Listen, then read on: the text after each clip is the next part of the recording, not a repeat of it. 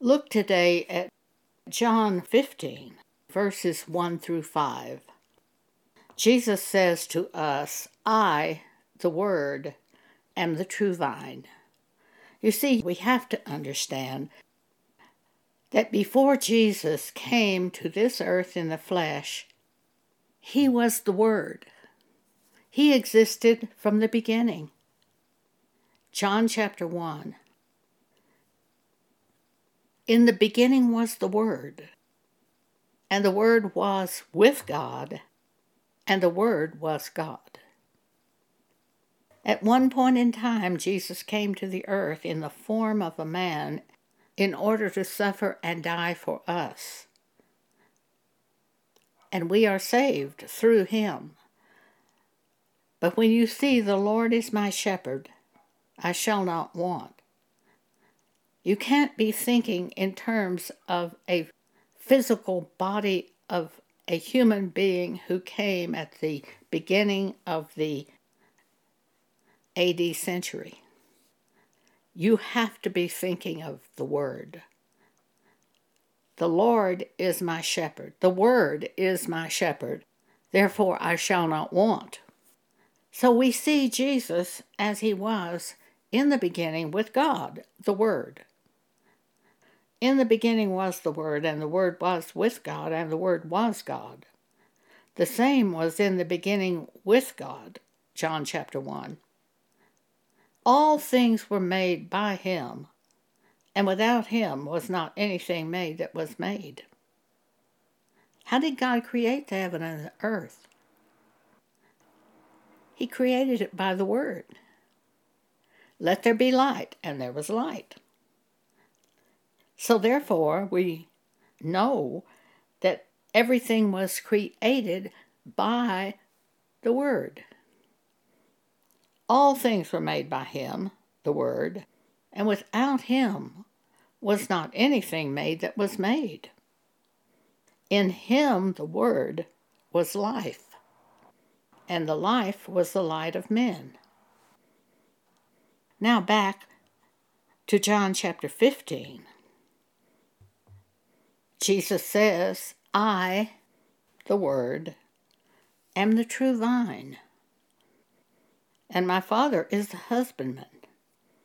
Every branch in me that beareth not fruit, he taketh away, and every branch that beareth fruit, he purgeth it, that it may bring forth more fruit. Now ye are clean through the word which I have spoken to you. Today, Jesus speaks to us by the Holy Spirit of God who lives in us. If you doubt that he lives in us, look at 1 Corinthians chapter 3 and 1 Corinthians chapter 6 and 2 Corinthians 13 because our body is the temple of the Holy Spirit who lives in us. And Paul says in 2 Corinthians chapter 13 verse 5 that Jesus lives in us except we be reprobate. So Jesus in the form of the Holy Spirit dwells in us. Now why is that important? Because he shows us the way to go and he shows us godliness and righteousness and gives us the word to show us exactly what to do. Therefore, we are made clean through that word given by the Holy Spirit as we choose that word and go in that way. I'll give you an example of this.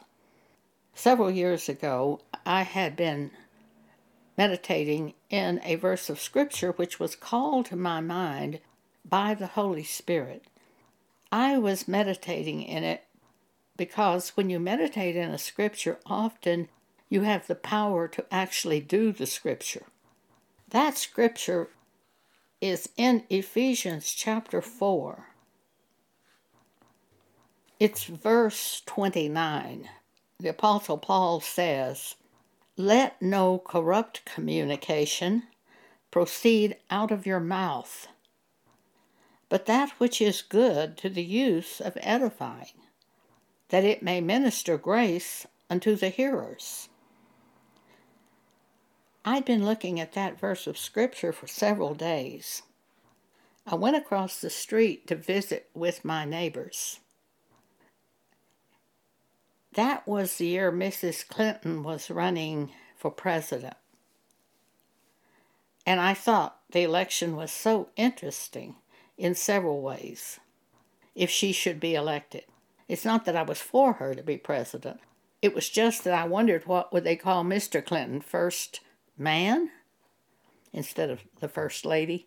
I just wondered how this would work out. So I found it interesting. I do not vote. I do not consider that I want to support either candidate. God does not tell us we have to vote. That's the idea of human beings. God tells us to pray for the man who's in authority or the woman who's in authority. And that I do try to do occasionally as they are called to my attention. But if I choose one side over the other, I, I really don't feel that either side is truly godly and or ever has been. They're just human beings. I don't want to attach myself to the ungodly. I don't. So therefore, I don't keep up with the news prior to an election and I don't investigate either candidate. I'm not for either candidate. But I found that election interesting that year because I just couldn't figure out how this was going to work out. If Mrs. Clinton was elected, what are we going to call Mr. Clinton? First Lady? First Man? And little silly things like that caught my attention.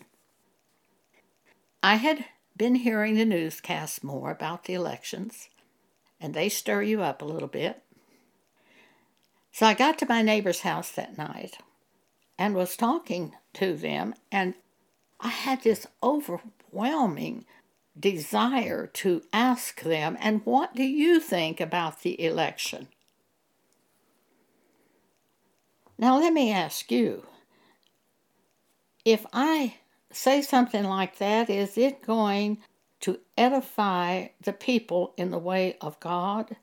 Is it going to minister grace to the hearer?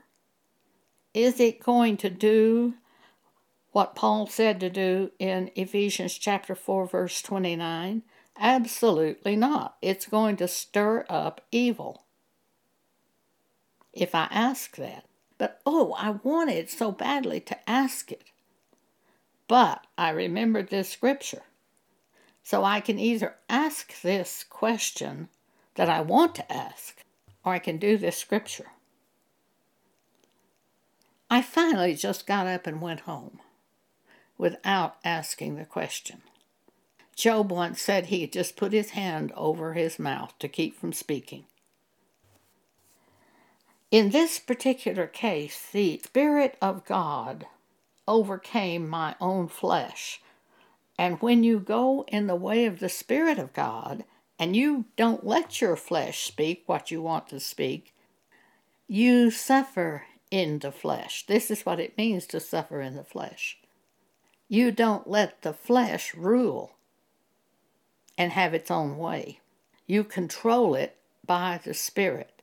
The flesh is always there waiting to take over.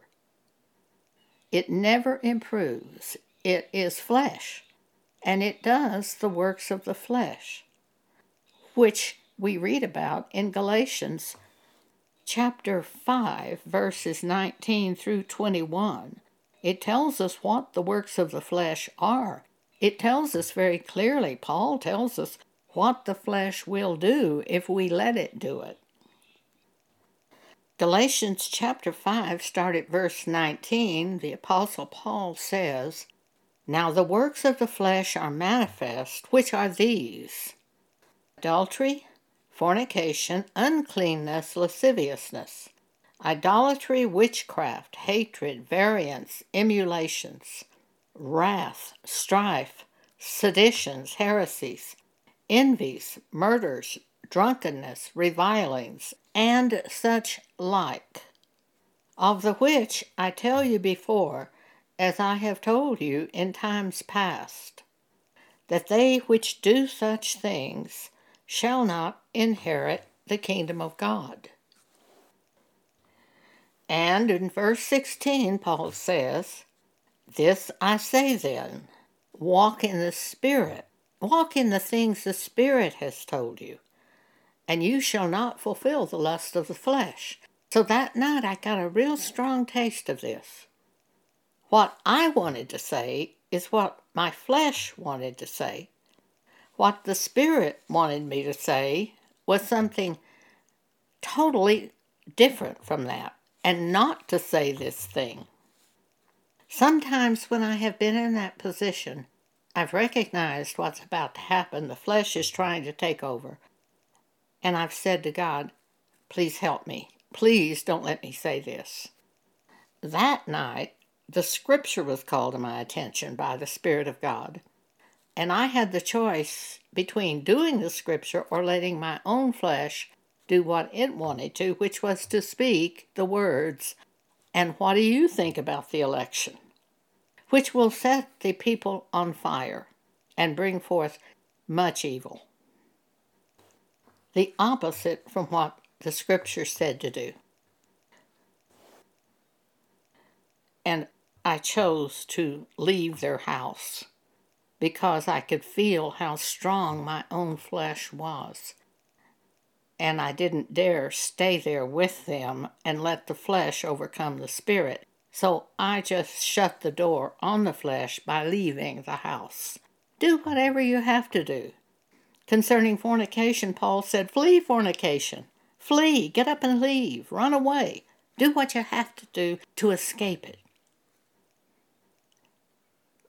But since then, I've learned also, in the midst of the temptation, Ask God not to let you do it or say it. And he will. He'll keep you he'll keep you safe. The problem is we want to do the thing. so it's a struggle between our flesh and the spirit. Back to John 14 verses 1 through 5. Jesus says, I, the Word, am the true vine, and my Father is the husbandman. Every branch in me that beareth not fruit he taketh away, and every branch that beareth fruit he purgeth it, that it may bring forth more fruit. Now ye are clean through the word which I have spoken unto you. Abide in me, live in my word, and I in you. As the branch cannot bear fruit of itself except it abide in the vine, no more can ye, except ye abide in me.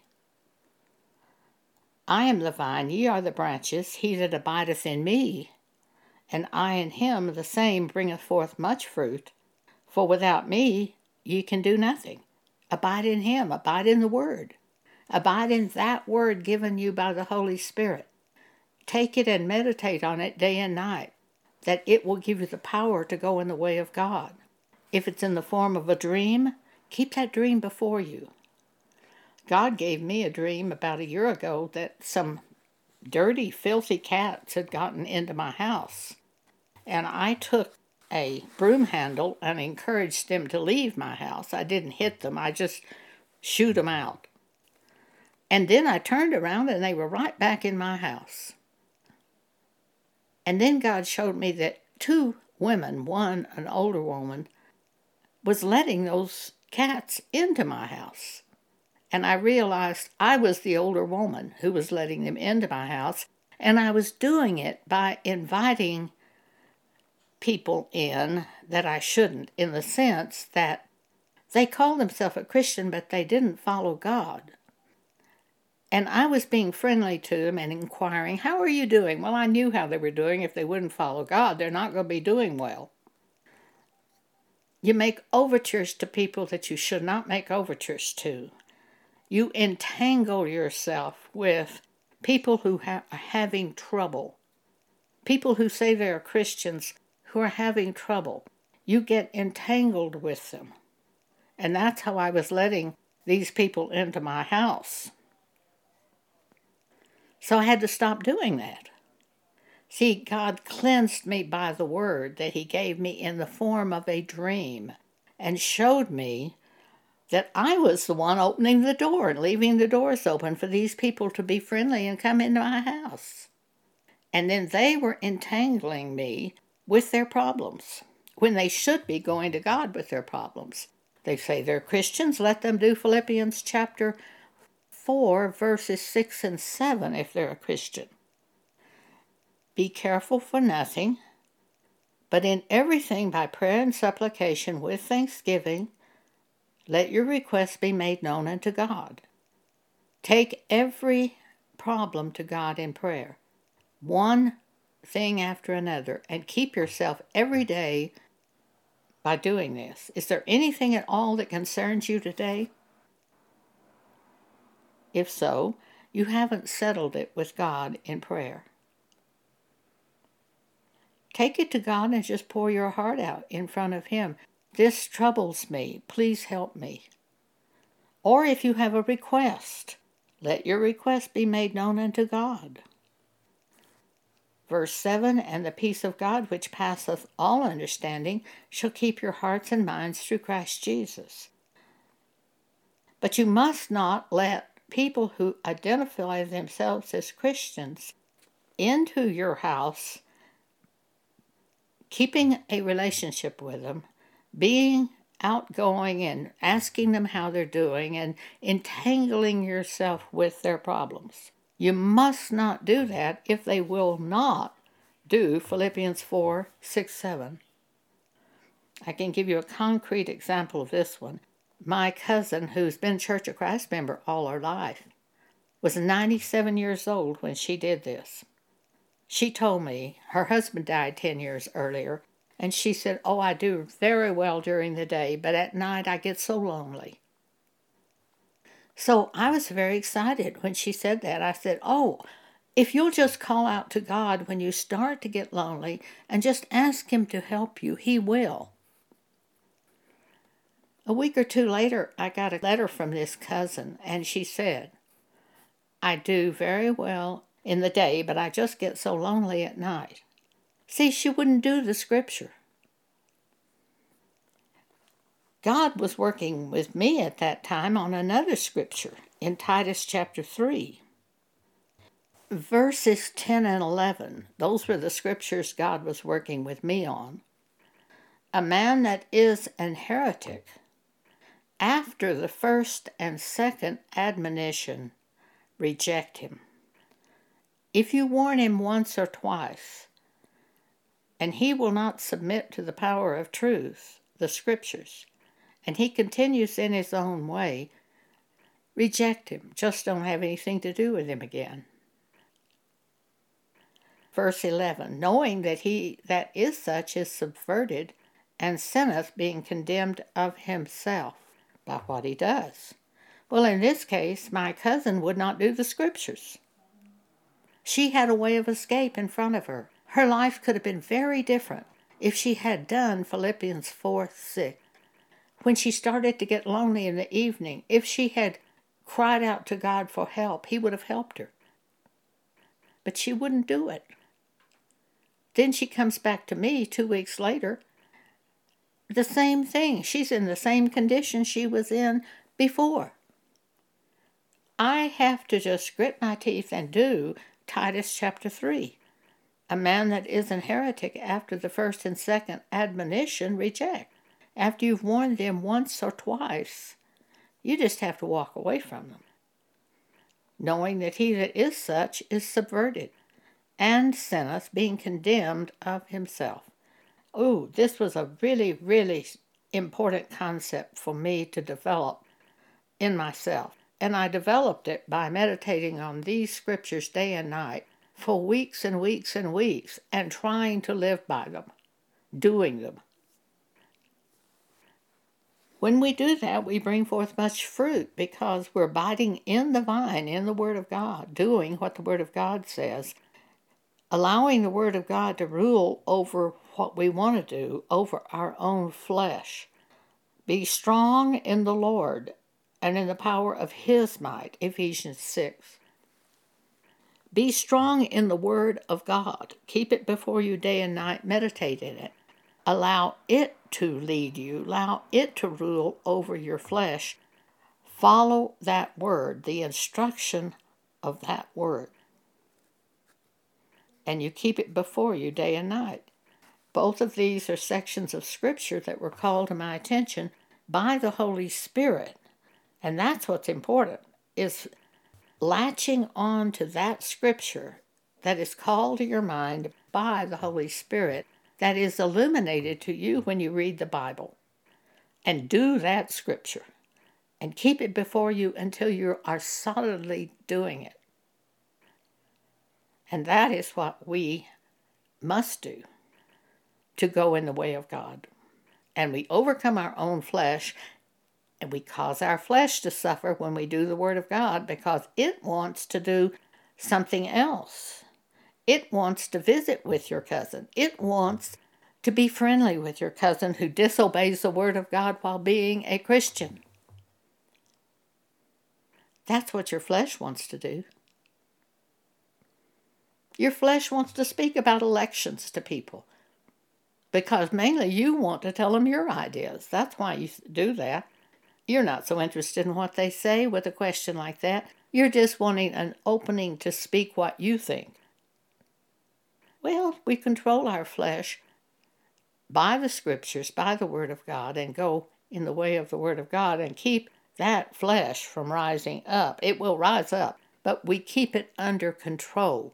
We keep it crucified. That's why Paul said, I'm crucified with Christ. I'm crucified with the Word. My flesh is crucified by allowing the Word to rule over it. That's what he meant. Thank you for allowing me to speak with you today.